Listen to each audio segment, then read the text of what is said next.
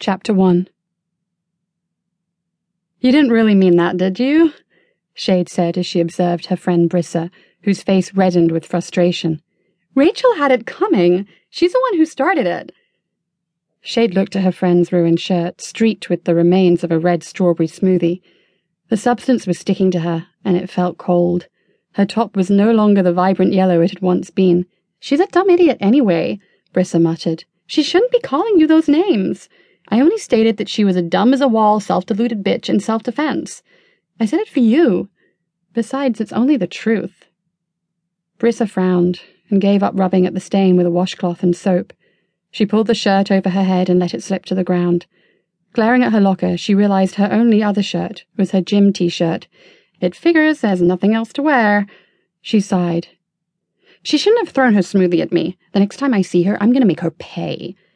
Brissa hissed and looked at Shade. You're not a freak. Don't ever believe anything she says. She's wrong. Shade peered at her friend. Brissa rarely got along with anyone. Not a day went by that she wasn't in the principal's office, cleaning chalkboards, wiping down desks, or doing some other tedious job. Many times, she'd received these punishments for whatever trouble she'd gotten into, instead of hanging out with Shade. Still, Shade had known Brissa since they were toddlers, and would stand by her through anything. She was the only one who knew about Shade's strange abilities, hearing voices in her head. Brissa was the only one Shade trusted. It's all right, Brissa. I guess I would think I was a freak too. Shade gave her friend a shrug. Besides, it's my fault for blurting out what they told me about Rachel. Who would have known she was cheating on the file if I hadn't said anything? She needs to wise up. Well, at least you didn't smash her nose in. You only need one more fight to get that suspension they've threatened you with already. Your mum would hang you. Brissa grinned with a slight shudder at the thought of her mother.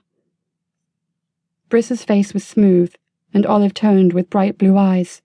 Her dark brown hair flowed lazily in waves to her mid back. She wasn't gorgeous, but she wasn't bad looking either. She rarely had makeup on, and preferred to wear her hair in a low ponytail instead of letting it flow freely around her shoulders. She was as much of a tomboy as a girl could be, completely opposite of her friend's more girly disposition. Shade's dark brown hair was similar but longer than her friend's, and her complexion was creamier. Otherwise, they looked a lot like sisters. Like I need help in that department, Brissa groaned as she pulled her hair out from the collar of her gym shirt and smoothed the wrinkles down. Brissa and her mother rarely got along. She tended to spend more time at Shade's house than at her own, Shade pulled out her cell phone to peek at the time. It was getting late, and their afternoon class was starting in two minutes. Dropping her phone back into her bag, she scooped it up before shoving away her own long brown locks. She tapped her friend's shoulder, urging her to hurry. Gotta go, do you want to be late? Miss Tremor's gonna lock us out. Chop chop. Shade turned and sprinted toward the entrance to the locker room and shoved the heavy metal doors out of her way. Wait up! Brissa called as she stuffed her ruined shirt into her backpack. She stumbled behind Shade and cleared the doors just before they slammed shut. Shade sighed. She swung her legs down from the stone ledge she'd propped herself on by the main entrance of the school. Might as well start walking, she thought. Her mum had forgotten to pick her up again, and it was a long walk home. Her backpack was heavy, but not as much as some days when her homework was piled high. Luckily, today was a light homework day. The warm air rippled along Shade's face.